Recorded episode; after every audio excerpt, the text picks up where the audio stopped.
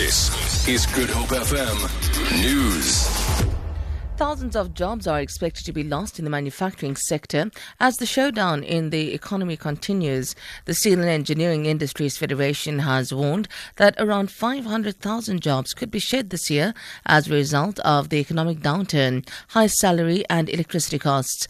Last year, the sector lost almost 10,000 jobs. SEIFSA's the CEO, Kaizer Nyatsumba, says if the status quo does not change, the sector will continue to bleed. He was speaking to the SABC at a metals and engineering Engineering Summit held in Johannesburg. There have been massive retrenchments going on. Quite a number of people have lost their jobs, and there are companies still that are not in a secure space and continue to consider all their options.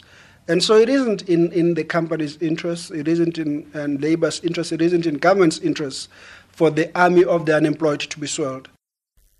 Metrorail in the Western Cape says it has begun implementing improved security measures in an effort to curb vandalism on trains. The rail agency met with the Cape Chamber of Commerce and business owners in Cape Town to discuss the impact of damage to rail services.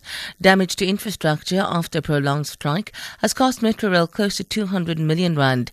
Regional manager Richard Walker says they held a high-level meeting relating to security, which was attended by key role players. The decisions and resolutions that were taken uh, taken at that uh, meeting, uh, it's quite uh, groundbreaking. And you know, we've already immediately started with uh, initiating some of that, implementing some of those decisions. And you know, the commuters will benefit from those decisions, you know, in the weeks to come. A new drug counselling centre has been opened in Atlantis on the west coast. Western Cape Social Development Minister Albert Fritz says the area is notorious for gang and drug activity. Atlantis is one of our areas with the highest rate of substance and specifically drug and alcohol abuse. For last year alone, there were 330 rape cases in Atlantis alone. All of them were related to drug and alcohol abuse. And so we're very, very proud today as the government of the Western Cape, together with our stakeholders within Atlantis, Tributes continue to pour in for the late former Bafana Bafana coach Ted Dumitru. The 76 year old collapsed in a Johannesburg mall yesterday after suffering a heart attack. Dumitru will be remembered for his success at club level as a coach with Kaizer Chiefs and Mamelodi Sundowns. In 2006, he joined Bafana Bafana, taking the team to the African Cup of Nations in Egypt. SAFA CEO Dennis Mumble says Dumitru's passion to improving South African soccer will be missed.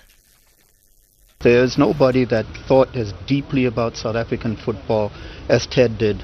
You know, he, he was the ultimate theorist about what needs to happen in South African football, what the specificities are for South African football. The rand is trading at 15 rand 56 to the US dollar. 22 rand 82 to the pound and 17 rand 40 to the euro.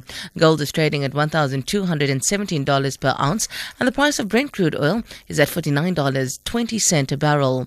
For Good Hope FM News, I'm Sandra Rosenberg.